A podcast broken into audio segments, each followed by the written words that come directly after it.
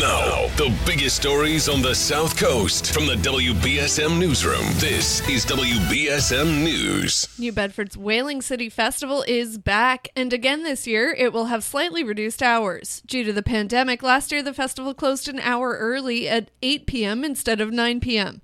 And this year it seems the 8 p.m. closing time will stay after festival organizers told WBSM's Barry Richard that the park department requested the earlier closing.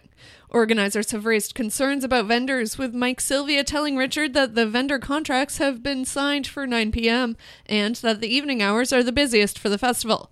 Some city councilors have said they'll bring up the issue with the administration. But Mayor Jon Mitchell says the 8 p.m. closing time was set as many as 14 years ago and that the issue is, quote, settled. A cow got loose earlier this week in the Plymouth Wareham area, and apparently she has an affinity for camping. Just days after a pair of cows cut loose in Fairhaven, another cow has apparently been on the move all morning a little further east and may be looking for a nice vacation spot. First, the Sandy Pond Campground in Plymouth posted to its Facebook page just after 7 a.m. Tuesday that a cow had been spotted on the property.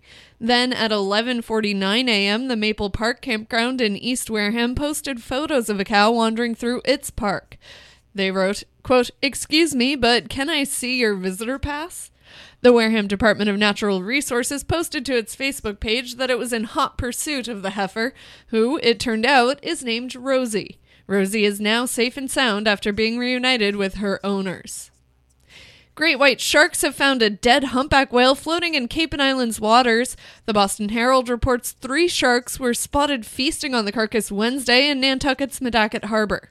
This was the second shark sighting of the summer season. Both have been off Nantucket. A Rhode Island man has been found guilty of abducting and killing a young mother celebrating her 23rd birthday at a Boston nightclub. Prosecutors say 36 year old Louis Coleman III was convicted by a federal grand jury Wednesday. The engineer for a defense contractor faces a mandatory sentence of life in prison. Prosecutors say the suspect lured Correa into his car in February 2019 by promising her a ride home, then sexually assaulted and strangled her. They noted his Google search history after the killing showed he was looking up such questions as, quote, can a person fit inside a suitcase, and, quote, how to clean for embalming.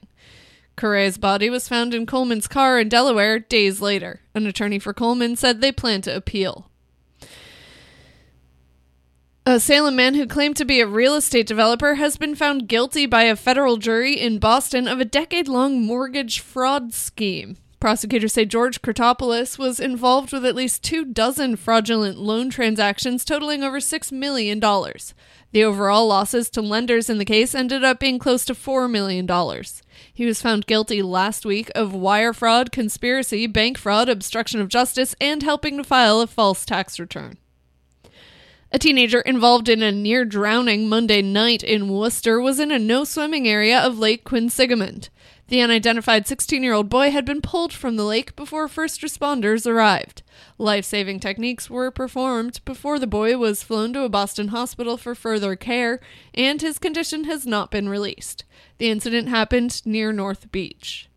In sports, game one of the NBA Finals between the Warriors and the Celtics will tip off from San Francisco tonight. And the Red Sox snapped their two game skid with a 7 1 win over the Reds in Boston. Tomorrow they go up against the Oakland A's.